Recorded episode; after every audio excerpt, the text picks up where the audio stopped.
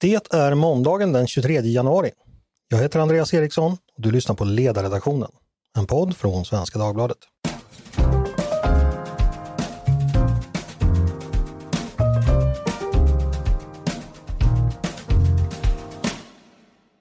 Varmt välkomna till oss till en ny vecka här i podden med nya ämnen, nya gäster och förhoppningsvis nya lärdomar. Idag ska vi go local och ge oss på Stockholmspolitiken. Ett område som ju tyvärr inte alltid har så lätt att få genomslag i medierna. Det kan tyckas konstigt, men det är faktiskt så att huvudstadspolitiken är ibland lite underbevakad. Vi Stockholmstidningar tenderar ibland att i vår iver bevaka rikspolitiken missa vad som finns rakt framför näsan på oss, nämligen den lokala politiken i stadshuset. Men det ska vi försöka råda bot på idag. Vi ska nämligen prata Stockholmspolitik och jag ska säga direkt till er som bor utanför Stockholm och precis nu famlar efter avstängningsknappen. Häng med oss ett litet tag, för jag tror att det kan bli intressant även för er. Vi ska nämligen inte hänga upp oss på tv-ekar och guldbroar, utan ska fundera lite över också vad olika väljargrupper i olika delar av landet är ute efter. Så häng kvar och ge oss en chans. Med mig idag för att prata just Stockholmspolitik har jag Kristoffer Fjellner, tämligen ny som oppositionsborgarråd i Stadshuset. Varmt välkommen hit! Tackar, tackar. Kul att vara här. Det är kul att ha dig här. Eh, kanske börja med det jag sa inledningsvis, att Stockholmspolitiken ibland befinner sig lite i mediaskugga. Eh, håller du med om den bilden? Ja, det gör jag. Uh, nu har jag i och för sig lärt mig att man ska sällan klaga på journalister och på media för att de inte bevakar allt viktigt vi gör. Jag har ju suttit i Europaparlamentet och det var väl ett av favoritsamtalsämnena bland Europaparlamentariker att ingen i media förstod hur otroligt viktiga och angelägna, angelägna saker vi jobbar med i Europaparlamentet. Mm. Och jag tänkte försöka inte ta med mig det hit. Men med det sagt då att, att uh, man, ska gnälla, man, ska gnälla, man ska göra bättre istället för att gnälla mer på journalistiken så tycker jag att det är det är rätt pinsamt att det är en så pass stor och viktig del av medborgarnas, eh, av, av, politiken, det som styr medborgarnas liv och vardag, eh, bevakas så dåligt just i Stockholm. Mm. Ja, du behöver inte skämmas nu för det var, det var jag som representant för media som sa det först. Så ja, och, och, och ska man... Så jag köper det bilden. Jo, men så är det. Och, och, och det är ju liksom, vad är det, 63 miljarder, 50 000 anställda, och eh, utav den politik som beslutas så är ju faktiskt den politik som beslutas allra närmast medborgarna i eh, kommunerna och regionerna den som påverkar dem allra, allra mest. Men ändå är det den som får minst uppmärksamhet. Eh, och jag tycker Stockholm är lite särskilt drabbat utav det. Det finns ju få tidningar egentligen som har, förutom mitt i-tidningarna, men som känner att de verkligen har ett väldigt tydligt lokalt uppdrag. Uh, låt mig svära i kyrkan när man sitter här i Svenska Dagbladet, men jag tycker till exempel att det är rätt pinsamt att Svenska Dagbladet, trots att de får näst mest pressstöd i Sverige, uh, på grund av att de är andra tidning i Stockholm, inte har en särskild Stockholmsredaktion. Det tycker jag är en, en eh, motsättning som är rätt pinsam för, för Svenska Dagbladet. Också kanske ibland skönt för en politiker att slippa en närgången bevakning.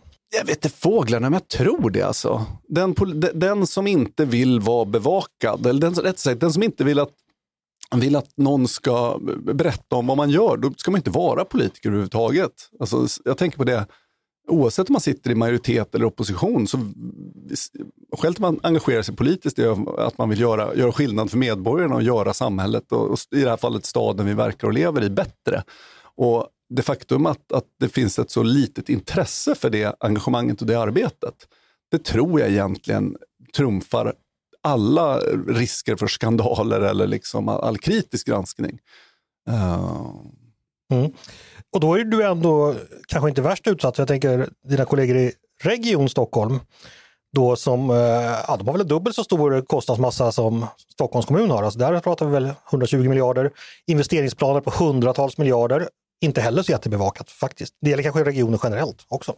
Ja, nej, nej, jag tror att problemet är men det gäller, ju, det gäller ju på många plan tycker jag. Att, att man kan klaga på att kommunpolitiken är underbevakad och underprioriterat på många sätt, men detsamma gäller regionpolitiken, både på många olika plan. Att intresset och engagemanget för allt viktigt som sker eh, är för lågt i många delar av vårt samhälle. Mm. Du, vi ska prata igenom eh, lokala Stockholmsfrågor. Jag tänker börja med något väldigt aktuellt. De senaste veckorna har Stockholm drabbats av en serie grova våldsdåd eh, i samband med olika konflikter i, i gäng och kriminella miljöer. Du var ute i media alldeles nyss och sa att hela Stockholm borde klassas som ett utsatt område. Vad skulle det göra för nytta i sammanhanget? Nej, men det är väl mest ett perspektiv. Alltså, antingen kan man läsa polisens definitioner av vad som är utsatta områden och då kan man konstatera att, att de definitionerna gäller ju inte eh, Stockholm i sin helhet, men det gäller ju inte ens de utsatta områdena i sin helhet heller. Utan framförallt så är det, var det för mig lite, jag ska inte säga en ögonöppnare, men jag tyckte att när polisen konstaterade i sin presskonferens att eh, den kriminalitet som man kanske tidigare beskrev dominerade vissa platser nu slår ganska blint överallt. Det sprängs i Enskede, det, jag kommer ihåg när det sköts utanför fältöversten där, där just jag råkar bo. Alltså det, är, det är inte så att, att våldet och kriminaliteten är ett problem och ett hot mot tillvaron i vissa stadsdelar, utan det är ett hot. Det är liksom att förstå att detta är ett hot och en överlevnadsfråga för hela Stockholm och för alla stockholmare. Så det var väl det perspektivet jag framförallt ville lyfta med och påpeka att, att eh, det, är lite, det förleder lite att prata om utsatta områden i en situation där hela Stockholm är som ett utsatt område. Du säger överlevnadsfråga, det låter ju extremt allvarligt. Hur mycket tror du stockholmarna påverkas av de här våldsdåden? Jag olika tror jag på olika sätt. Men jag tror att eh, det påverkar människor i, den, i, i en känsla av, av, en växande otrygghet. Och det påverkar olika människor olika mycket. Men jag tror att det finns väldigt många unga killar till exempel som är rädda när de går hem från skolan för att bli rånade eller misshandlade och bli bestulna på jackor och mobiltelefoner. Och det tror jag, om, om det var någonting som, som man var orolig för i vissa delar av Stockholm nu, så tror jag, eller tror jag mig veta att det är en oro som finns nästan, nästan alla delar av Stockholm nu. Det är väl det jag menar, att, att uh, och, risken att, att någon kliver in och rånar i ett hem, uh, eller sprängningar liksom, och, och, och, skjutningar. Jag tror att den här otryggheten har, har brett ut sig till hela Stockholm eh, och därför påverkar alla i Stockholm. Getting engaged is a moment worth cherishing. A one-of-a-kind ring that you design at Blue Nile can help your love sparkle. Just choose your diamond and setting. When you found the one, you'll get it delivered right to your door. Finding the right engagement ring can be nerve wracking. At Blue Nile, you'll have the expert guidance needed and a diamond guarantee that ensures you're getting the highest quality at the best price. Cherish all of life's moments and save up to 30% at BlueNile.com. That's BlueNile.com. Brottslighet var ju en av de eh, stora frågorna när regeringen eh, tillträdde och i samband med Tidöavtalet som då eh, bestämde hur regeringen kommer att arbeta. De åtgärderna som görs där mot brottslighet, kommer de att hjälpa situationen i Stockholm? Kommer vi om fyra år ha det bättre tack vare detta? Ja, det står ju skrivet i skyarna, men det är, det är min bestämda uppfattning är att man det, man, nu är det läge att testa alla grejer man, som man kan komma på egentligen. Alltså det, finns, det fanns ett uttryck som jag minns att Socialdemokraterna använde i valrörelsen, det var inte de som myntade det, men man ska vända på varje sten i kampen mot gängkriminaliteten. Och nu tycker jag att regeringen gör det och det tycker jag i grund och botten är bra. Eh, det vore förmätet av mig att sitta här och säga att så här, ja, och därmed är jag stensäker på att vi kommer leva, att, att problemen inte vi kommer ha löst problem liksom i tillräckligt stor utsträckning om fyra år. Men jag har ingen jag har ingen annan bättre idé om hur man ska göra än att just se till att det blir fler poliser. Poliserna får de verktyg de behöver för att beivra brott. Uh, och att det är just här och nu det allra bästa som kan göras. Och dina kollegor i Stadshuset, eh, det, vänsterstyret där, gör de tillräckligt för att eh, stoppa kriminaliteten? Det tycker jag inte. Och det är väl egentligen två... Föga förvånande. Ja, nej, föga förvånande. Men, men det, och det är egentligen på två plan. Det ena är just att jag tycker man i stadshuset ägnar allt för mycket tid och engagemang till att kritisera regeringen för det man gör. Att, att man just inte vill vända på varje sten. Utom, man sa i valrörelsen att man vill vända på varje sten, men nu när de vänder på en sten, oavsett om det är visitationszoner eller anonyma vittnen eller eh, lätta regler för övervakning, så, så liksom ägnas åt krypskytt och säga det vill vi inte ha. Och, och, och på något sätt kampanja och motarbeta det på olika sätt. Och det tycker jag är, är, är tråkigt. Jag noterar även att, att Eh, Karin Vangård som är eh, finansborgarråd i Stockholm har inte ens eh, träffat justitieministern i de här frågorna trots den här allvarliga situationen. Eh, jag tycker att istället för att man motarbetar regeringens arbete borde man fundera på hur vi kan samarbeta med regeringen över partigränser, liksom över regiongränser, eller vad ska man säga, politiska administrativa gränser för att komma åt problemen. Det är det ena. Det andra spåret som jag också faktiskt vill lyfta, som jag tycker är allvarligt, är ju det faktum att det här styret har bestämt sig för att montera ner mycket av det arbete som jag vet att den förra majoriteten, eh, som vi gjorde när vi satt i majoritet, under förra mandatperioden. Och det är ju till exempel det faktum att man har sagt upp vad är det, 120 av 180 ordningsvakter. De här mobila trygghetsteamen som, som åker ut när det är stökigt på ett eller annat ställe. Um, har man, har man, ska man gå ner från 27 till 6 stycken. Och, och mig vetligen har man liksom inte fått upp en enda eller, eller ens eh, sökt om några nya kameror, eh, vilket borde vara en av de första åtgärderna man kanske skulle göra eh, just nu. Så, att, så att jag tycker att tyvärr gör de det de gör är tyvärr ofta fel snarare än att, att, att de inte gör någonting alls. Mm. Hur kom det sig att eh, du, du satt i Europaparlamentet mellan 2004 och 2019 eh, och nu blir du, går du in i Stockholmspolitiken. Hur, hur kommer det sig? Det finns väl två huvudsakliga skäl till det. Det ena är att jag tycker att det här känns som en av de allra mest eh, politiskt angelägna och svåra uppgifterna. Eh, Moderaterna gjorde ett riktigt dåligt val eh, i förra valet i Stockholm, både i kommunalvalet, i regionvalet och i riksdagsvalet. Det känns som att inte bara vi moderater, borgerligheten i vid bemärkelse och nästan alla borgerliga partier, eller alla borgerliga partier gjorde ju ett dåligt val i Stockholm. Um, och jag är, ska Stockholm frodas och må bra så tror inte jag att det gör det med socialdemokratiska, vänsterpartistiska eller miljöpartistiska idéer vid rodret. Och därför så är det en, en politiskt väldigt viktig och svår, vilket jag inte vi återkommer till, uppgift att på något sätt vända det. Att, att hitta receptet på vad är en modern, urban, hoppfull höger 2022? Hur, det, hur ser den ut och hur kan den vinna Stockholmarnas förtroende? Det är väl det ena skälet, alltså den politiska uppgiften och angelägenheten kring det. Det andra skälet är högst privat. Jag har för avsikt att leva och bo och verka i Stockholm.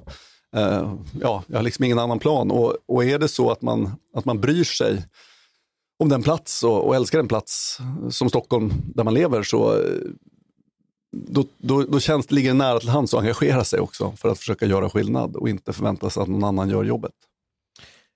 Eh, om du får välja några få skäl, säg, säg tre, eh, som du tycker är de viktigaste för att det krävs ett maktskifte i Stockholm då, senast 2026 antar jag. Eh, vilka skulle det vara? Du har lyft tryggheten, du kanske vill göra det ytterligare, men, Nej, men någonting har, annat? Ja, det kan hitta tre skäl. Det, det finns ju, uh, de har ju bara suttit i hundra dagar, ska man säga, det här mm. styret i stadshuset. Men jag tycker ändå rörelseriktningen är ganska tydlig. Uh, och det första skälet egentligen, eller nej, säg så här, det skäl som går igen i allting, och nu ska jag ge, försöka ge tre exempel då, men det skäl som, som eh, sammanfattar alltihopa är frågan lite grann, vem är subjekt i politiken? Är det så att det är stockholmarna som ska anpassa sig till politiken eller politiken som ska utformas utifrån stockholmarnas behov och livsval? Och jag tycker att det blir väldigt, väldigt tydligt just nu att den här, eh, det här styret på område efter område ser, ser medborgarna som liksom politiska verktyg för att förverkliga deras vision om Stockholm snarare än att, att de ska förverkliga medborgarnas vision om Stockholm. Och rent konkret, hur kan det ta sig uttryck? Ja, men låt oss börja med byggandet till exempel. Eh, det första man gör är att man deklarerar att man ska bygga fler kommunala hyresrätter. Och, och, fler hyresrätter är inget fel på. Sen kan man fråga sig klokheten i att just bygga kommunala hyresrätter och behovet av det, särskilt i denna tid när det, när det är så dålig den här är dyrare än någonsin att bygga. Eh, men, men inte nog med det, då säger man att de kommunala hyresrätterna ska med nödvändighet byggas just i Bromma, Enskede och Hässelby villastad. Alltså de områden eh, som fungerar allra bäst. Det är nästan som att man bygger för att skapa eh, konflikt och motsättningar snarare än att man funderar på vad kan vi bygga för att lösa problem och, och få mindre av konflikt. Jag hade ju snarare vänt på steken och tittat på vilka områden är det där vi har problem och där vi kanske istället då skulle bygga istället för kommunala hyresrätter bygga ägda boenden och, och stadsradhus ja, men, i närheten av Järvafältet eller vad det nu kan vara för någonting. Uh, så att perspektivet där är att man bygger för statistiken snarare än bygger för stockholmarna och stockholmarnas önskemål och behov. Ja, men vänta ett tag bara. Uh, om det området fungerar väldigt väl, ta Enskede, då finns det väl en god idé att fler människor ska bo där också? Att man ska bygga just där kanske, om man tänker så. Ja, absolut, men det beror ju på också vad är det som gör att det fungerar väl och vad är det som gör att människor vill bo där och trivs där. En av de goda skälen tror jag att de här trädgårdsstäderna fungerar så väldigt bra och, och, och är väldigt uppskattade är ju att de dels präglas av just eh, ägda boenden, någonting som vi vet i alla undersökningar är någonting som medborgarna allra helst strävar efter i sin resa. Men sen det andra är att det faktiskt finns en hel del gröna fickor, någonting som eh, är svårt att hitta. Ehm, Fler utav eh, på de områdena. Och Det är därför också ofta växer, väcker just så mycket motstånd. Vi behöver bygga och vi behöver bygga mer i Stockholm. Men då kan man fråga sig om man ska bygga på de ställen där det blir, allt mest, där det blir som mest konflikt för att bygga. Uh, jag, jag, tror ju till exempel... Anledningen till att det blir konflikt just i Enskede är väl att folk där är ganska resursstarka och vet hur man motarbetar eh, den här typen av byggen, jag, jag kan jag tänka mig. Jo, men jag tror, att det, alltså, jag tror också det är delvis en förenkling utav saker. Alltså, jag tror att Eh, motståndet mot att bygga igen grönytor kan ju vara stort på ställen där det finns väldigt få grönytor, för det är ganska tätbebyggt på olika sätt. Eh, och är uppskattat. Men, men, men, eh, men det är ett, alltså hur man bygger. Ett annat område som jag tycker är väldigt, väldigt tydligt på samma sätt är egentligen trafikpolitiken. Eh, där det är de har gjort väldigt tydliga mål med att, med att säga att ja, vi ska minska trafiken med 30 procent och även om, om, om bilarna går på el så ska de bort. Eh, man säger nu till exempel att i city och, och, i Gamla stan så ska, ska man bara få köra elbilar eh, 1 januari 2024 alltså min, och, om, mindre än ett år utan att ens fundera på vilka människor det är som faktiskt bor, jobbar och lever och verkar där och om det funkar för dem. Utifrån ett klimatperspektiv, jag har jobbat jättemycket med miljö och klimatfrågor i mina år, Eh, så spelar det egentligen mindre roll om du säger att, att just den här geografiska ytan är den där vi ska eh, införa striktare regler. Um, nej, men att det på, och på, på område efter område så är det liksom stockholmarna som ska anpassa sig till, till eh, politikens eh, politikens uppfattning om hur trafiken ska se ut snarare än att trafikpolitiken ska utformas efter stockholmarnas val och efterfrågan och, och, och livsval. Okej, okay. det var exempel nummer två. Ja, och sen måste jag nog eh, säga som ett tredje exempel som jag tycker är lite talande just, eh, just Nej, vet du vad, vi tog tryggheten, så låt mig ta ett annat. Jag var på väg att falla tillbaka till tryggheten, men det är bara för att den är liksom, det, det är ju kanske en av de största frihetsfrågorna i Stockholm just nu. Men om vi ändå ska ta någonting annat så är det kanske återkommunaliseringen av saker och ting. Där man ser att det, på de här 100 dagarna så är det fem äldreboenden som man har återkommunaliserat och då skulle man kunna tro och föreställa sig att man säger att ja, vi väljer att göra det på de områden eh, och på de boenden som vi har allra mest problem med eller som med kvalitet eller som inte uppskattas av de boende.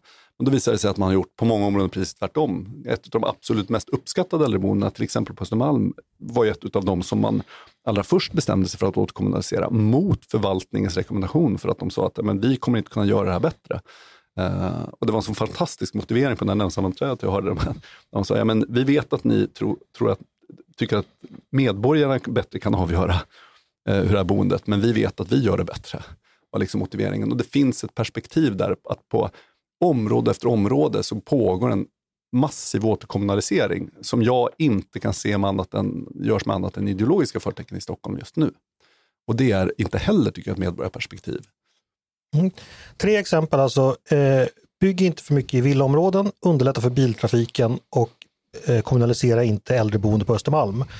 Det här låter som ganska moderat klassisk politik. Är det den här modern urban högerpolitik för framtiden med framtidstro? Eh, nu är det ju så att jag, nu var det ditt, ditt sätt att sammanfatta de här olika frågorna. Man kan ju sammanfatta på ett helt annat sätt som jag egentligen tror är mycket närmare verkligheten.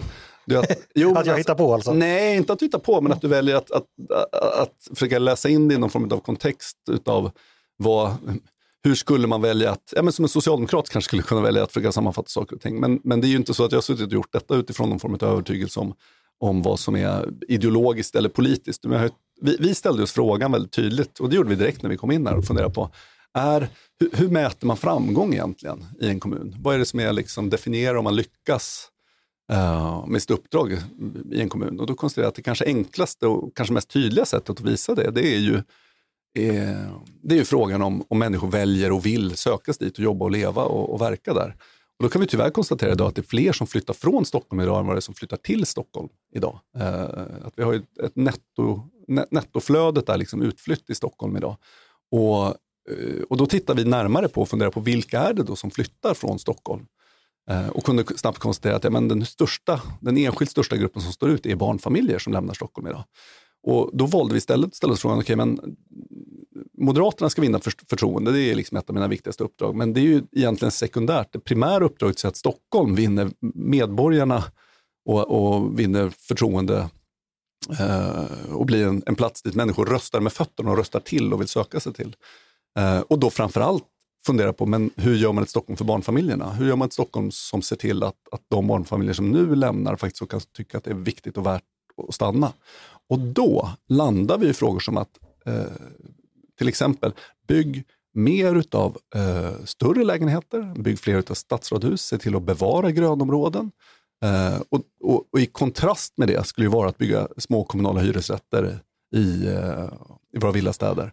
Eh, vi konstaterar att för, för många utav, för att barnfamiljer ska få livet att fungera i Stockholm så kan bilen vara helt avgörande på ett eller annat sätt. Det ska inte vara, det ska inte vara bilar överallt hela tiden. Vi behöver fler bilfria gator, fler bilfria platser, fler bilfria torg.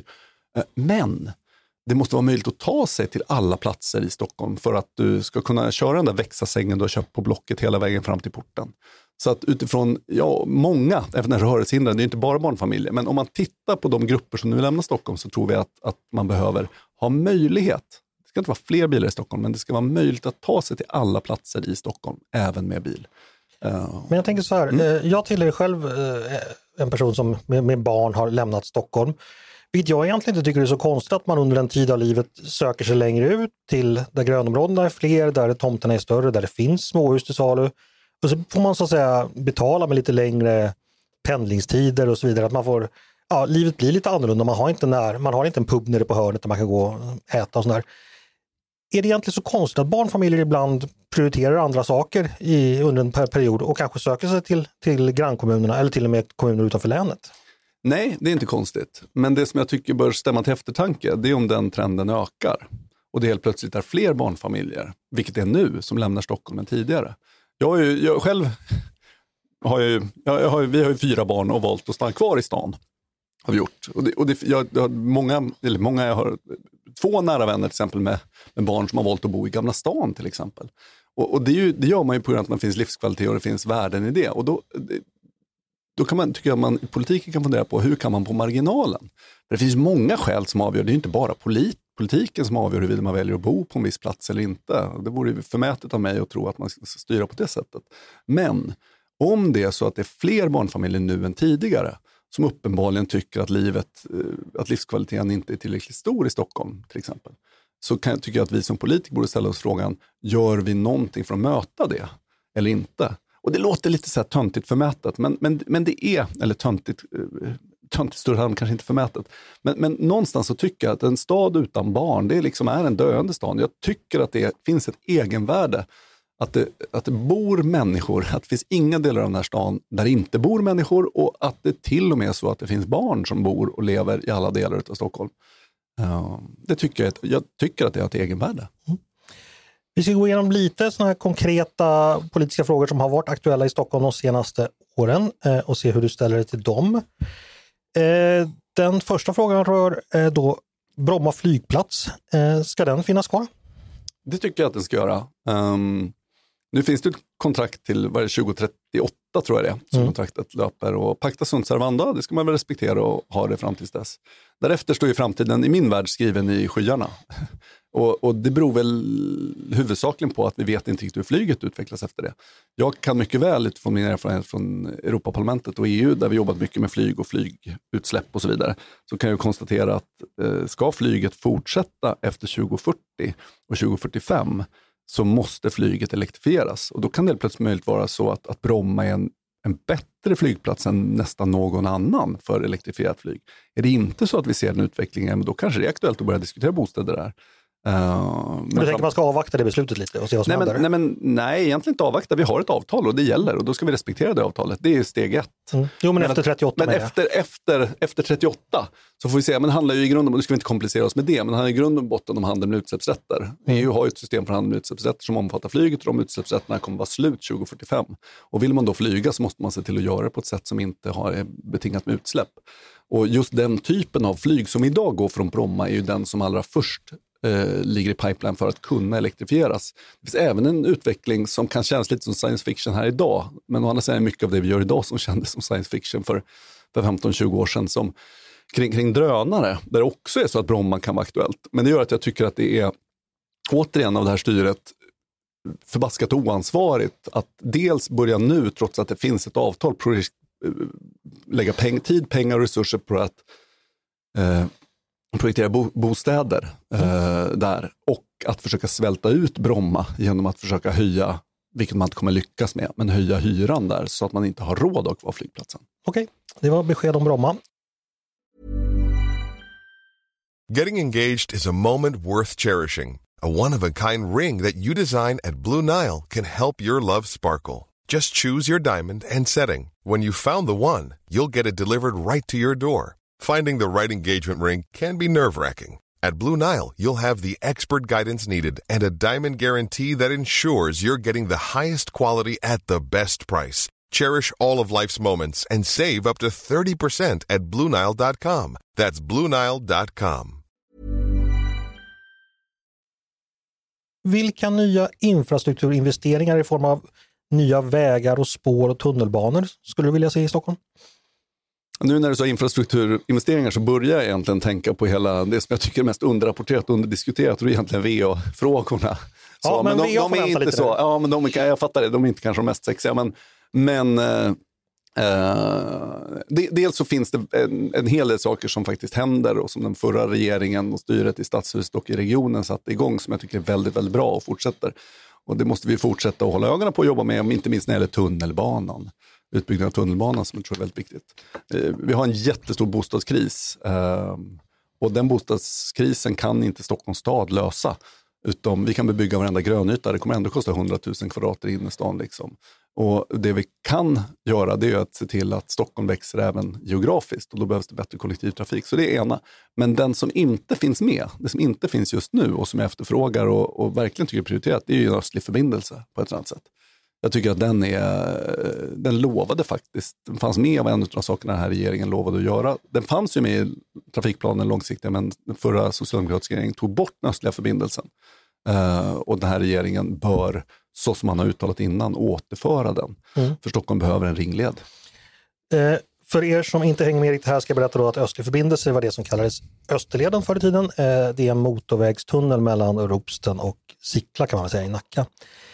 Det var ju så att eh, för några år sedan så försökte staten hitta en finansieringslösning för Östlig förbindelse och då ville man att Stockholm skulle vara med och medfinansiera den.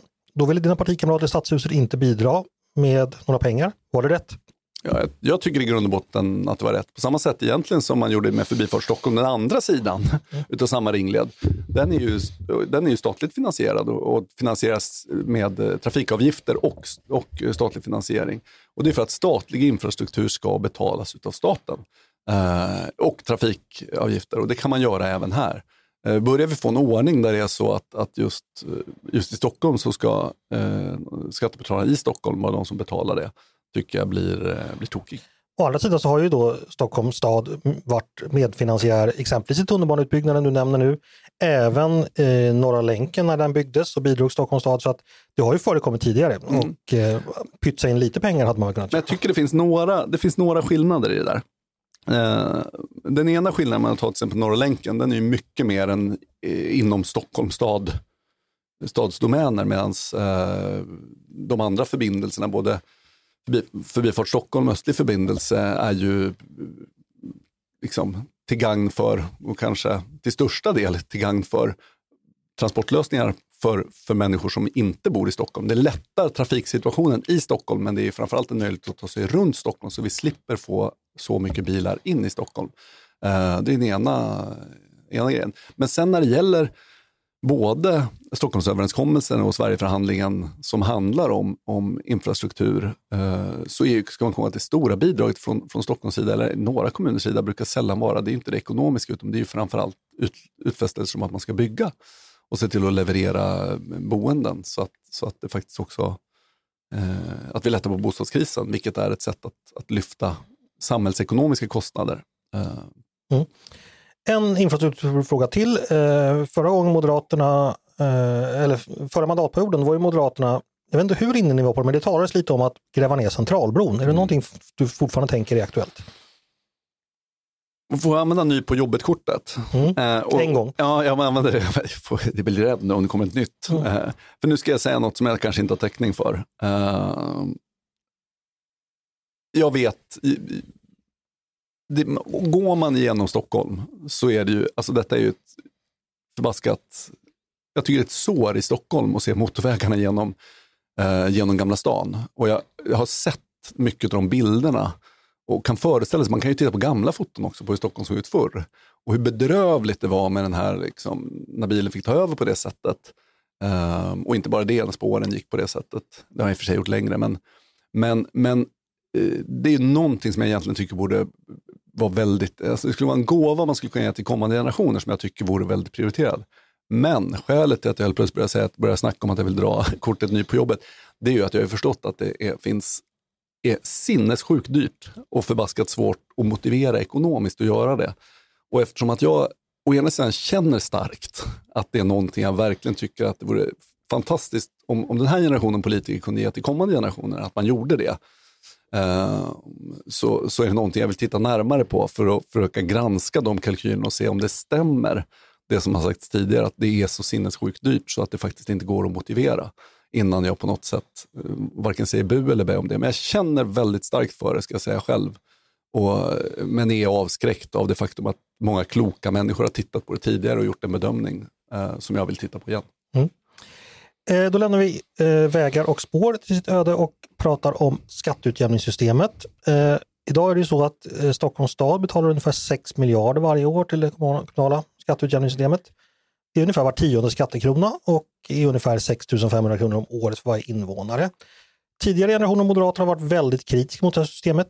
Är du också lika avvokt inställd till hur det fungerar?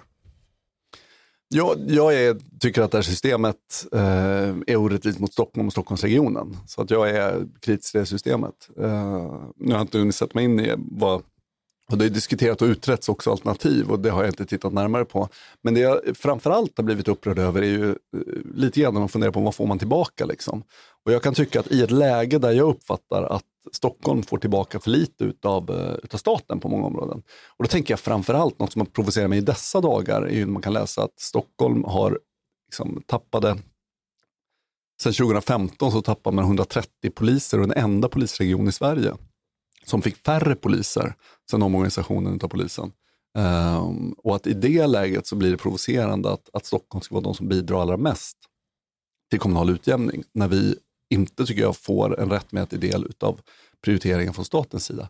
Å ena sidan skulle de kunna säga att ja, det är olika påsar pengar, fast jag upplever nog inte det. Även om det kanske i formell bemärkelse är det, så tycker jag någonstans att ska Stockholm bidra till, till de kommuner som har det svårt. Och sen, sen det är ett annat problem, don't get me started på att säga, men, det är ju, det, men när man läser en del av de grejerna som händer i, inte minst Malmö, de allra största mottagarna utav kommunala utjämningspengar och hur man sköter pengarna där nere så blir jag provocerad eftersom jag vet att mycket av de pengarna de, jag tycker de missköter från tid till annan är stockholmarnas pengar. Tror du regeringen kommer göra någonting åt det här? Jag har en förhoppning om det, men samtidigt så är jag inte, jag är inte naiv där heller. Jag vet att det här är en av de allra jävligaste grejerna att ge sig på överhuvudtaget. Eh, eh, så att eh, om den här regeringen får flera mandatperioder så, så hoppas jag det. Men det är väl en sån sak som jag vill sätta mig in i mer och faktiskt på välgrundad grund vara en blåslampa på regeringen för att se till att de faktiskt tar tag i. Men det kommer ta sin tid, inser jag också. Ska Stockholm fortsätta växa och i så fall hur snabbt och hur mycket? Ja, jag tycker Stockholm ska fortsätta växa. Um, jag tycker dock att det är lite svårt. Jag, är lite, jag har lite svårt med den här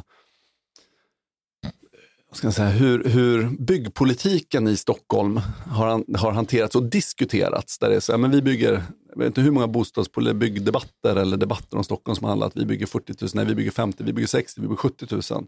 Och där jag tycker någonstans att man borde fokusera kanske mer på kvaliteter än på, eh, på volym på olika sätt. Jag, jag, återigen, med, för att återvända till det vi pratade om tidigare, med hur man bygger för, vilka, man bygger för. Eh, jag tycker någonstans man borde räkna man kanske borde räkna sängplatser snarare än ytterdörrar i byggpolitiken och satsa mer på att bygga eh, större lägenheter, fler stadsradhus och annat. Eh, och om det då blir färre bostäder så är det helt, helt okej okay för mig. Det är viktigt att man bygger för stockholmarna och stockholmarnas behov snarare än att bygga för statistiken och de som inte bor här.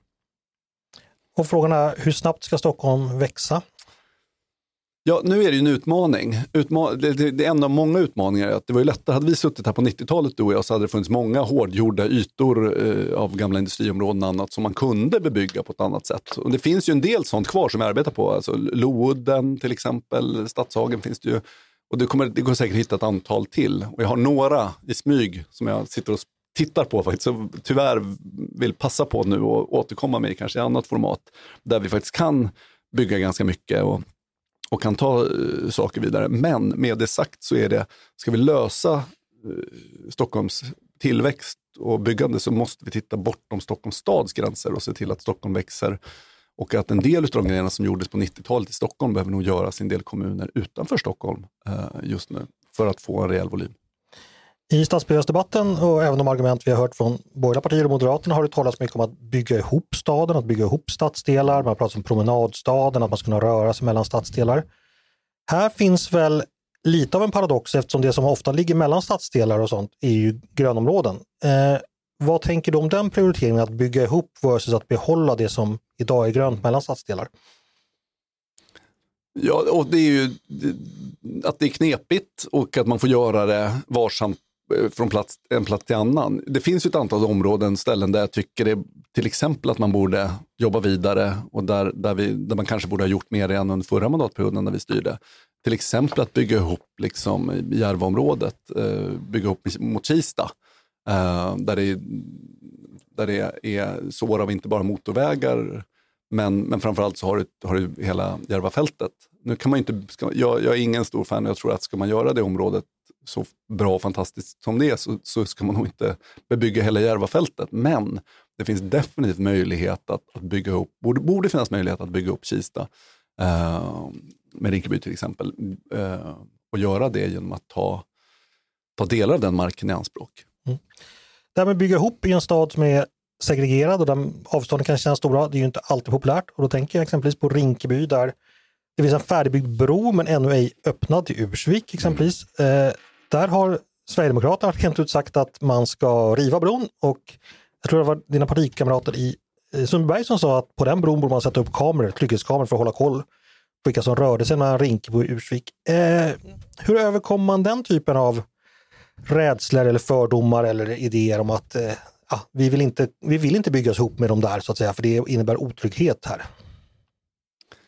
Ja, men det viktigaste är att bygga trygghet. Att, att se till att försöka åtgärda problemen. Ja, men givet att Järva, otrygghet finns på ett ställe. Jo, absolut. Och då är väl, då, nu, nu, jag, jag hade själv aldrig förespråkat, eller säg så här, det kanske skulle vara motiverat med trygghetskameror. Då ska det inte vara för att man är rädd för folk som bor i Järva i största allmänhet, utan då ska det vara trygg, liksom, övervakningskameror på att man faktiskt finns ett reellt konkret problem och hot. Uh, och otrygghet som måste åtgärda på ett eller annat sätt. Eh, men att så här, schablonmässigt säga vi, vi är rädda för någon som bor i det området och därför ska ha kameror, det tycker jag låter förbaskat dåligt om jag ska vara ärlig. Men det viktigaste man kan göra för att motverka det eh, och få, få förtroende när man bygger ihop stadsdelar och så vidare, det är ju någonstans att se till att, att skapa förtroende kring de trygghetsskapande åtgärder man gör att se till att lyfta Järva på ett sånt sätt som gör att det inte det, det finns liksom ingen kontrovers i att, att bygga ihop med Järva. Och då tycker jag just att Järva är ett bra exempel. Också nu i, det här, äh, i, den, i den våldsvåg som vi ser just nu är det ju talande och slående att, att det inte är huvudsakligen Järva där problemen har varit som störst eh, nu. Utom att det, det, finns problem i Järva, det är väl ett stycke under stol med, men, men ta liksom bara under eh, slutet på förra mandatperioden så ökade liksom betygen i Järva, de som fick eh, godkända betyg ökade ju från 63 procent till 80 procent och, och, och, och otryggheten och brottsligheten i Järva har ju gått ner. Och kan man fortsätta med det så kan man också se till att, att eh, skapa större förtroende för att alltså större förtroende för de områdena och mindre motsättningar när du ska, vilket jag tycker man ska göra för att bygga ihop områden. Mm. Ska vi överge stadsbyggnaden och prata lite skola? Eh, och då är det så att jag har med mig faktiskt en eh, praoelev här idag som heter Edith. Hej Edith! Hej! Jag tänkte att eh, ja, du kan, kan berätta, eh, vem är du och vad gör du eh, när du inte är på prao? Ja, jag går på Adolf Fredriks musikklasser i, på Norrmalm i åttan. Eh, ja. Och jag tänkte att eh, i och med att du är den Och gör sin satt... första dag här idag har jag förstått också. Ja, precis. Ja. Och eftersom du antagligen känner till skolan rent praktiskt, vad som pågår där bättre än vad jag och Sofie gör, så ska du få ställa en fråga som du har funderat på just kring skolor eh, och skolpolitiken generellt. Varsågod. Ja, då är det så att det ganska ofta går rykten mellan elever och det pratas om att det är lättare att få bra betyg på andra skolor än på just vår. Och det som folk säger är konstigt är till exempel att många på vår skola inte har AI musik. Eh, trots att musik är ett av ämnena som det anses vara lätt att få bra betyg i, i icke musikinriktade skolor. Eh, och det som pratas om då är att det är lättare att få bra betyg i friskolor för att de vill locka elever till skillnad från eh, kommunala skolor, som min skola. Är det något som stämmer och vad, är det något vi ska göra något åt? Mm.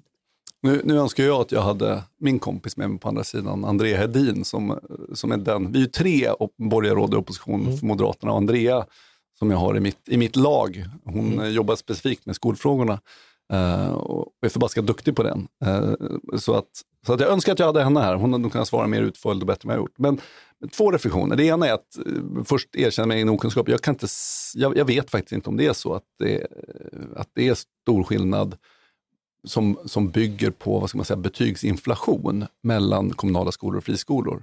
Jag vet inte om det är så. Jag har hört påståenden om att det är så från olika, men det är ofta människor som kanske inte heller gillar friskolor av helt andra skäl som, som har påstått det. Eh, och vidare. Men det kan ju stämma trots, det kan vara sant ändå. Och det vet jag faktiskt inte, så det ska jag inte eh, påstå. Men sen eh, är det oavsett hur stort det är och omfattande problemet är och om det skiljer sig mellan friskolor och andra skolor så tycker jag att, att rättvisa betyg är ju en central fråga. Och det är ju, Å ena sidan blir jag inte förvånad, men man blir ju lite uppgiven när man hör att just eh, det, det, är svårare på, det är svårare för de som kanske är bäst på musik i Stockholm att få bra betyg i musik i Stockholm, de som går på Adolf Fredrik jämfört med de som går någon annanstans.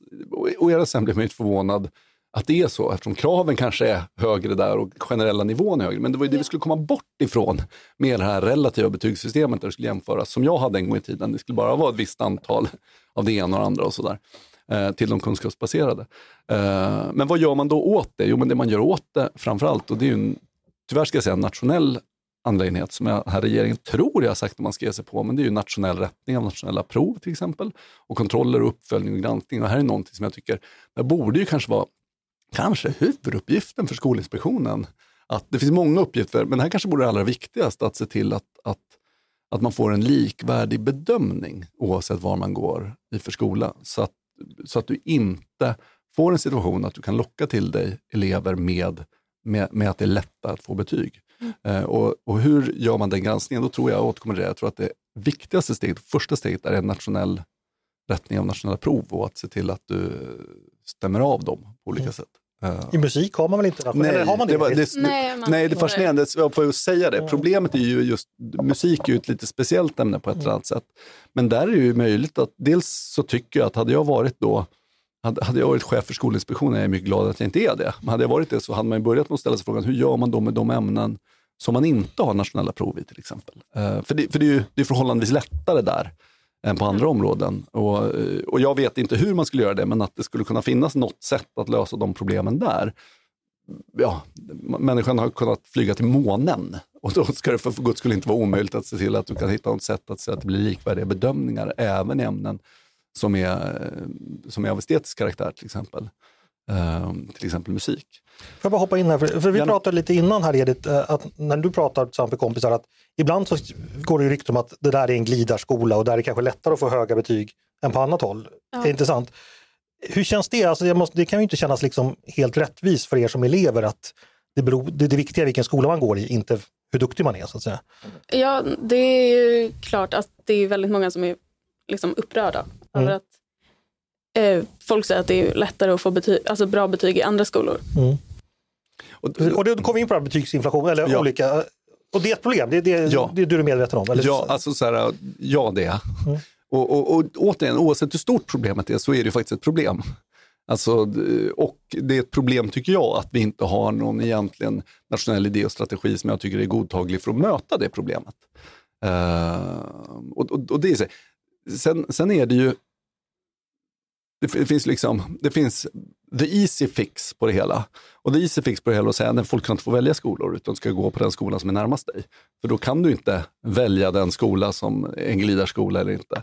Men det är ju inte bara the easy fix, det är the wrong fix. Eh, att se till att, att, att ta bort valfriheten för människor. Och med valfrihet så kommer den här typen av utmaningar. Och då är politikens allra viktigaste uppgift att se till att inte bara ge människor och skolor friheten, utan att också se till att utkräva ansvar, att man förvaltar det på ett bra sätt. Och hur ska man göra det? Ja, men till exempel genom att se till att ha ett, liksom, ett seriöst arbete med att motverka betygsinflation, som i grunden måste bygga på nationell rättning av nationella prov. Och säkert ett antal andra åtgärder för de ämnen som man inte använder, har nationella prov för. Är det, Känner du dig nöjd med svaret eller vill du fråga något mer? Eller ställa en uppföljande ja. fråga? Jag känner mig nöjd. Litar du på honom? Ja, En bra start. Big mistake. Nej.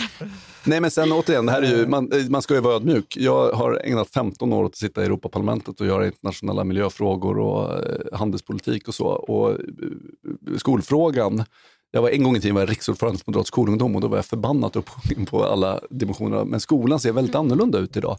Och det gör att jag har ett stort arbete och det är väl det jag gör mest nu, att försöka vara runt och träffa och lära och, och, och höra om de problem som finns för att faktiskt fundera på vilka lösningar finns det som vi behöver göra i Stockholms stad, men också vad jag kan kräva av regeringen. Jag har inte för avsikt att vara någon hejaklack till den här regeringen, utan jag vill vara en blåslampa på den för att se till att, att den faktiskt levererar på olika sätt, även om det är en moderat.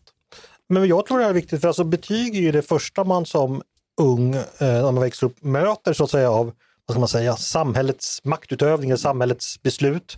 Och om man då känner sig eventuellt lite blåst på dem så tappar man ju en del, eller riskerar att tappa en del förtroende för hur den vuxna världen, hur samhället fungerar. Därför tror jag det är viktigt. Jag håller fullständigt med och jag Ja. tänker på mitt eget engagemang. Jag tror att eh, nästan alla generationer som engagerat sig politiskt när de var unga, så har betygsfrågan är ju en sån fråga som verkligen engagerat människor. Eh, och jag kommer ihåg kampen liksom mot de relativa betygen och orättvisan i dem som fanns när jag engagerade mig politiskt eh, en gång i tiden. Det handlar ju precis om, om det du är inne på Andreas, nämligen det att, att, att det här är ju första gången man möter egentligen den här maktutövningen från, från det offentliga på olika sätt. Eh, och, och att Eh, känslan av rättvisa och att jag får en rättvis chans och att jag bedöms rättvis tror jag är avgörande för tilliten i samhället i stort. Och gör vi fel där redan från början så riskerar den tilliten att följa med, bristen på tillit följa med människor längre upp i åldrarna. Vi ska gå vidare, prata lite också om det som är bortom Stockholmspolitiken.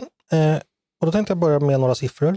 2006 fick Moderaterna 37 procent i kommunvalet i Stockholm. Nu senast, alltså förra året, var det 18 procent, det vill säga en, mer än en halvering. Eh, riksdagsvalet var väl inte riktigt så blodigt, men i, i trakterna där ungefär. Hur ser din analys av det tappet ut? Eh, Den är lång och komplicerad, men jag ska försöka bespara er från andra tankar. i hissversionen. Ja, eh, vilket är svårt. Men, men eh, till att börja med ska jag säga det att jag tror den uppenbara första förklaringen är någonstans att Moderaterna som parti nationellt och hela Sverige har tappat mycket under den här perioden. Eh, det jag tycker på sätt och vis är den intressantaste eller mest beklagliga och mest anmärkningsvärda ur ett moderat perspektiv eh, problem, egentligen ett annat än det du, det du satte fingret eller det du beskrev. Och det är någonstans att Moderaterna historiskt sett nästan alltid varit 10% större i Stockholm än man varit i resten av landet. Men det här valet, det första valet, är faktiskt mindre i Stockholm än resten av landet. Och titta på de kommuner där Moderaterna är som allra störst så är ju det eh, har vuxit mest så är de, fler utav dem, anmärkningsvärt många utav dem, eh, små kommuner på landsbygden. Så någonting har hänt. Liksom. Ehm, och, och det tycker jag är en rejäl tankeställare för oss moderater som verkar, i, inte bara i Stockholm, men som verkar framförallt för oss som verkar i Stockholm. Men nu sa du i princip bara att det här är ett problem, men Ja. bra analysen. Nej, men förlåt, man får ta det i bits and pieces. Ja. Eh, och då skulle jag börja med att säga att som sagt att problemet är inte bara att vi minskar i, i eh, att vi minskat i Stockholm, utan att, att vi minskat relativt, eh, att vi, det ser annorlunda ut jäm- jämfört med resten av landet. Det var det jag ville, Ja, huvudpoäng.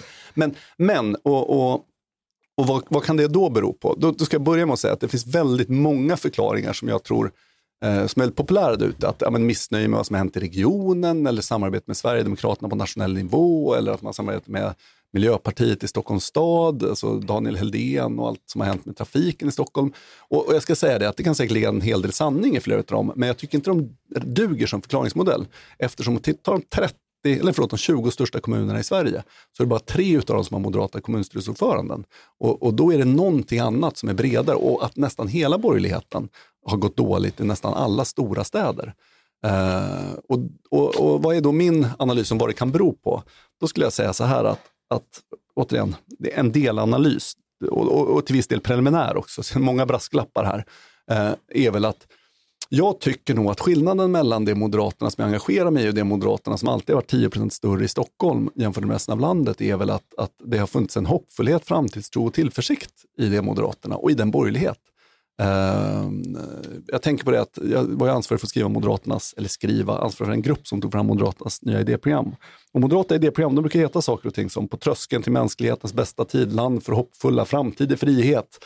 och så. Men på det sätt Moderaterna låter och uppfattats och borgerligheten låter och uppfattats under, det, under senare tid och framförallt i den här valrörelsen så har det ju varit en väldigt, det har varit en väldigt mörk bild av samtiden. Väldigt mycket moll, de svarta tangenterna och jag tror att på marginalen är tillförsikten, hoppfullheten, framtidstron alltid större i städer och kanske som allra störst i Stockholm, även när det är mörkt. För, för det är ju inte konstigt kan man säga att, att Moderaterna och borgerligheten har låtit ganska mörk i dessa tider. Samtiden är ganska mörk. Är det. Men att, att, att här, det mandat den här regeringen är vald på, det ska finnas el i uttaget, det ska sluta skjutas på lekplatser. Det är ju sant och viktigt även i Stockholm. Men någonstans tror jag att vi har missat att visa att vi vill och vi har ambitioner och tankar som är större än så. Det räcker liksom inte, utan vi måste visa att det finns mer. Men hur kommer det sig att det har blivit så? Då? För att, eh, ja, du ger ju delvis en förklaring att tiderna är mörka, men varför har inte alla andra moderater eller alla andra inom borgerligheten dragit in slutsats att även hoppfullheten behövs?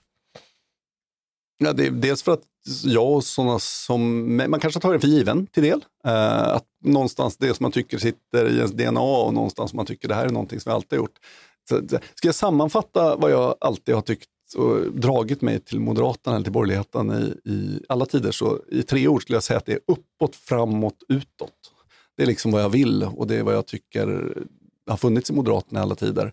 Uh, och att jag tycker konflikten gentemot socialdemokratin och vänstern och, och även mot Sverigedemokraterna, extremt till mot Sverigedemokraterna, är att de har varit allt för mycket inåt, neråt, bakåt. Uh, men jag tror att skulle du fråga väljarna idag, särskilt i Stockholm, så tror jag inte de uppfattar det. Uh, den konflikten på det sättet. och då tycker jag att vi måste ställa oss frågan, vad är liksom, vad, vad, vad, hur tar man fasta på hoppfullheten och vilka frågor signalerar just, blir lite, lite fånigt, eller jag hör ju hur det låter, men, men, men att vad, vilka frågor är det som visar att, att vi vill uppåt, framåt, utåt och hur tar vi fasta på dem och visar dem bättre? Okej, okay. men om du tar Stadshusbron och går över till Rosenbad och ställer mm. dig fram, framför Ulf och Gunnar och Elisabeth och Tobias och allt vad de heter och säger det har varit för lite uppåt, framåt, eh, alltså utåt. utåt. Eh, kom igen nu, nu försöker vi. Eh, köper de din förklaring då? Och vad gör de i så fall åt saken? Jo, men det är jag nog ganska övertygad om. Alltså, nu är det så här, du pratar med en människa som ändå har suttit, jag, jag, jag är på många sätt delansvarig för Moderaternas resultat nationellt, vad Moderaterna gjort. Jag har suttit i Moderaternas partistyrelse längre än vad jag vill berätta. Mm. Um, och det här är ju någonting som har haft en levande diskussion om under lång tid, men som jag tycker någonstans vi har dragits med och ner i att, att väldigt långt ner på Maslows behovstrappa och på något sätt tappat lite utav, utav de perspektiven.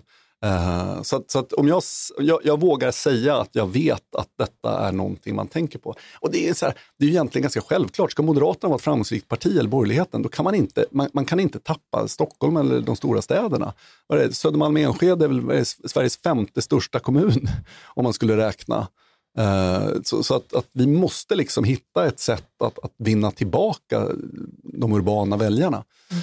Uh, och då, då, tror jag det finns flera grejer i det. En av sakerna är ju till exempel hur vi hanterar miljöfrågorna. Någonting som jag har varit djupt engagerad i i ja, med 15 år i, i Bryssel.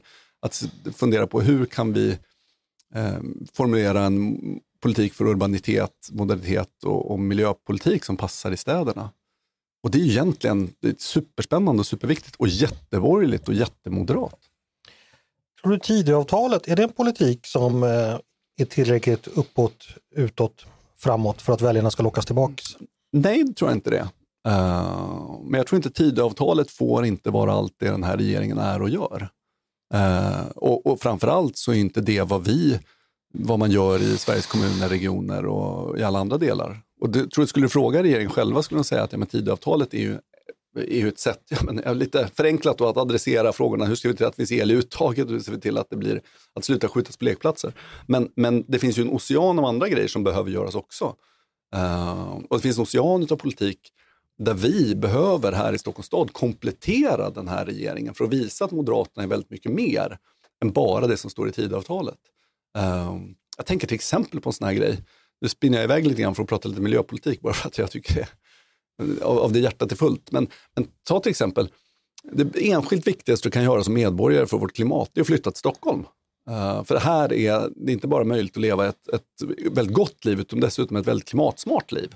Och skälet är ju för att, inte minst med tidigare klimatinvesteringar och saker som har gjorts, alltså sån sak som fjärrvärme är ju helt avgörande. Urbanitet är bra för, bra för vår, vårt klimat, kollektivtrafik och så vidare. Och då är frågan, men vilken, hur, hur ska Moderaterna vara bästa parti för kollektivtrafik? Hur ska Moderaterna vara bästa parti för att göra de klimatinvesteringar och nästa skede i det? Det ägnar vi jättemycket, inte bara tanke till, utan politikutveckling till. Vi la ju i vår budget så sa vi det att den miljard som Miljöpartiet ville lägga på, eller lägger i Stockholms stad på att, på att minska framkomligheten för bilar, även när de går på el, då sa vi men hälften av de pengarna, eller så att de vill lägga två miljarder, vi sa att vi tar hälften av de pengarna, en miljard, och så lägger vi det på klimatinvesteringar istället. Så vi, då kan vi få hundra fotbollsplaner på alla stadens tak med solpaneler. Eh, eller bygga dubbelt så många eh, laddstolpar vi kan. Så. Och att, att, att, att, att visa ledarskap och engagemang i den typen av frågor, ett engagemang som verkligen finns, det tror jag är ett sätt att möta den här utvecklingen. Eh, det du beskriver, den här urbana, moderna, jag lägger till progressiva, eh, tar inte illa upp men det finns ändå någonting där kring det. Är det någonting som ändå, eh, är det hela Moderaterna? För jag tänker att när vi tittar på Moderaterna idag så finns det andra strömningar, det finns starka moderater utanför Stockholm. Jag tar som exempel Christian Sonesson i Staffanstorp som har blivit en annan politik lite och lite annan retorik tror jag i alla fall, lite än vad du gör. Är det här en klyfta i Moderaterna? Eh, eller klyfta, är det en åsiktsbredd som finns reellt, skulle du säga? Det är inte så, så här, det, jag ska inte, det är mycket möjligt att göra det eh, när vi väl sitter och tittar. Alltså, politik någonstans handlar ju det om de konkreta förslagen, hur man förändrar saker och ting. Och, och ja, men till exempel frågan om vi ska ha solceller på alla tak. Mycket möjligt att Christian Sonesson skulle tycka att det var en alldeles utmärkt idé, eller fler laddstolpar. Eh, så. Och jag, jag får ursäkta om jag då blir e idépolitiker, men det är också någonstans att, att jag tycker att Moderaterna har varit ett konservativt parti och jag har träffat extremt mycket av våra systerpartier runt om i Europa. Men det finns någonting som alltid har skilt Moderaterna från alla andra partier i Europa. Och det är att vi har haft det här Uh, som jag menar vi har haft ända sedan partiet bildades, inte bara sedan Gösta Bohman kom in, att vi har haft ett säga, liberalt eller marknadsekonomiskt eller, eller och internationellt perspektiv uh, i Moderaterna som, som det är väldigt viktigt att vi slår vakt om och vårdar.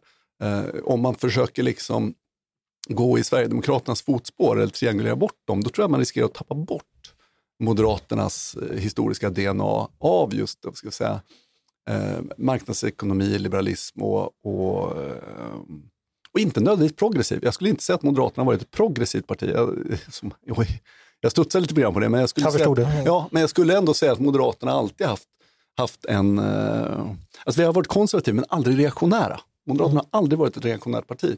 Och om det, och det, det skulle inte jag säga att Christian Sonesson är reaktionär då, eller att den, den delen av partiet som du eh, försöker ja, säga skulle vara en motpol till detta då, hur den nu ser ut, att den är reaktionär. Men om den skulle vara det, ja då skulle vi garanterat ha. Men det är ju en klyfta som å ena sidan kanske står i stad och land och det finns som, som, finns i Sverige i sin helhet. Och Moderaterna har alltid varit duktiga på att fånga hela Sverige i detta och måste på något sätt framförallt tror jag nu funderar på hur vi knäcker storstadskoden och hur vi faktiskt visar att vi, ja, att, att, att vi är uppåt, framåt, utåt, en modern, urban, hoppfull höger. Jag skulle säga att uh, du har, eller jag håller med dig om din, din beskrivning av Moderaterna. Jag skulle säga att Moderaterna har varit det, i mycket varit den som drivit utvecklingen framåt i svensk politik så länge jag har levt. Du och jag är väl ungefär lika gamla. Uh, men jag undrar lite om vad är nästa stora projekt? Alltså att eh, säkra marknadsekonomin, att göra Sverige till en del av den europeiska gemenskapen. Att, eh, Nato. Nato exempelvis, ja, det är senaste framgången. Så här. Men om vi tittar framåt, vad är nästa stora moderata frihetsprojekt som idag kanske bara tisslas om på, i ungdomsförbund och på ledarsidor som liksom ska bli det stora för, för 30-talet? Det är jag inte helt säker på var det finns någonstans. Har du några tankar om det? Nej, men, nu ska jag säga, dels, nu är vi inne på en av skälen till att jag tycker att det här är ett av de mest spännande, viktiga och mest angelägna politiska uppgifter man kan ha i Sverige just nu. Att, att, att leda Moderaterna i Stockholms stad för att försöka just hitta de svaren och de frågorna och de, alltså the, the, the new frontier, mm. liksom, vad det är för någonting. Och det kan ju, det, det, kan ju mycket möjligt vara så att det finns inom området om digitalisering, det finns garanterat inom området hållbarhet och, och att, att borgerligheten och vad ska jag säga, det var ju det jag gjorde innan jag kom hit, så drev jag en tankesmedja som ägnar sig åt, liksom, eh, åt miljöfrågor och folkhälsofrågor, men utifrån ett ja, då lite förenklat marknadsliberalt perspektiv eller, eller idén om att fri företagsamhet, tillväxt och fria val inte är ett hot mot vår miljö och hälsa, utan bara möjligheten att, enda möjligheten att lösa de allvarliga problem som finns. Och där, eh, det kan finnas många andra, men med det sagt, och, och det är det som är den stora utmaningen just nu, detta behöver vi för att visa att vi är, att vi är mer än det längst ner på Maslows behovstrappa.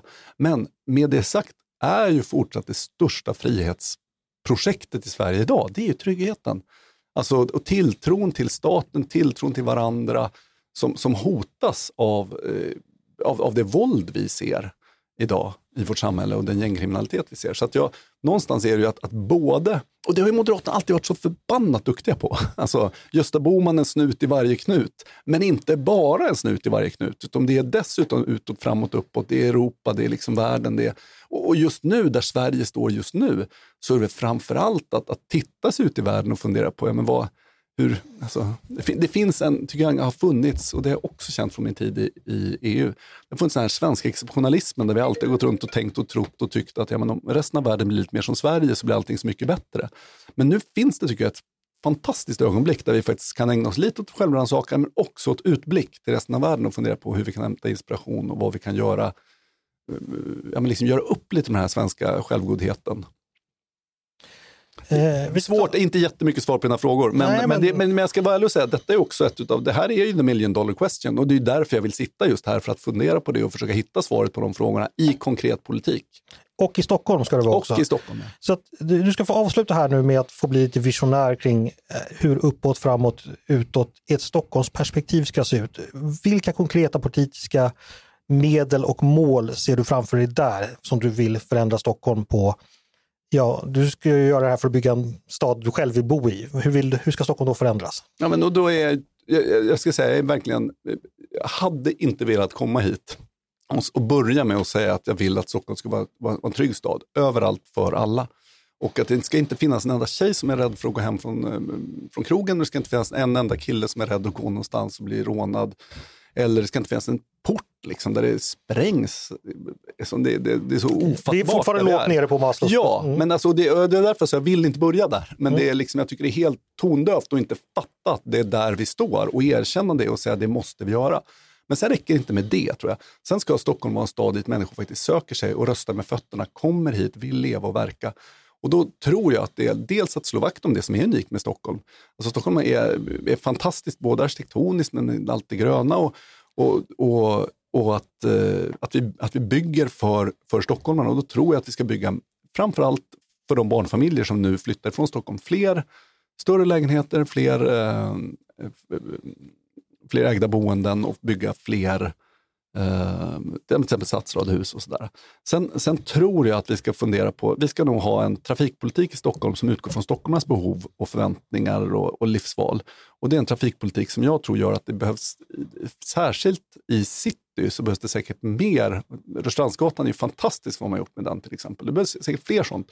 Men att du ska kunna bo i alla delar av Stockholm. Eh, och då behöver vi ha bättre trafiklösningar i Stockholm. Det måste vara för varje, säg så här, för varje gågata man gör i Stockholm så måste man se till att ta bort alla enkelriktningar och skapa fler parkeringsplatser på andra ställen. Att hela tiden tänka alla trafikslag och att fundera på hur kan vi underlätta för eh, att, att komma bort ifrån den här ställa faro 90-talspolitiken där det är liksom bilen mot cykeln hela tiden. För så ser inte konflikterna ut i Stockholm idag. Det är cykel mot cykel, bil mot, eh, eller gående mot cykel eller gående mot elsparkcykel. Så att en helt annan trafikpolitik som utgår från medborgarnas förväntningar eh, och val. Och sen så skulle jag vilja göra ett, eh, att skolan, alltså vi måste, dels tycker jag att det var ett utmärkt exempel det här med, eh, med att, att det ska finnas en, när jag säger likvärdighet i skolan så menar jag inte likvärdighet i termer av att skolor ska vara lika, utan att faktiskt det ska vara så att att människor, eh, alla, alla stockholmare har möjlighet att välja sina skolor, men att alla Stockholm också bedöms lika i sina skolor när de väl är i sina skolor. Och att skol, skolan i Stockholm ska vara ett skäl att flytta till Stockholm, aldrig ett skäl att flytta ifrån Stockholm. Uh, och sen skulle jag sist men inte minst, om jag ska nämna någonting, skulle jag vilja att Stockholm, Stockholm är idag, säg så här, Eh, Europa är bäst i världen när det gäller klimat, Sverige är bäst i Europa när det gäller klimat och Stockholm är bäst i Sverige. Det kommer vi inte förbli av automatik, utan vi måste se till att nu göra de investeringarna som gör att det är lätt att vara miljövänligt. Vi ska inte jävlas med stockholmarna för att försöka förmå dem att vara miljövänligt, vi ska underlätta stockholmarnas vardag så att människor vill leva och bo i Stockholm. För varje människa som flyttar ifrån Stockholm är ett, inte bara ett problem för Stockholm, utan faktiskt ett problem för vår miljö och klimat globalt sett. Stort tack Kristoffer Käffefjellner och tack för att du ville komma och prata med oss i podden. Tack själv, det var kul att vara här. Tack också till Edith som hjälpte mig idag med att ställa frågor. Tack. Och tack till er förstås som har lyssnat också på Ledarredaktionen. en podd från Svenska Dagbladet. Ni är varmt välkomna att höra av er till oss på redaktionen med tankar och synpunkter på det vi precis har diskuterat. Eller om ni har idéer och förslag på vad vi ska ta upp i framtiden. Då är det bara att mejla mig på ledarsidan snabla svd.se. Dagens producent, han heter Jesper Sandström. Jag heter Andreas Eriksson och jag hoppas att vi hörs igen snart.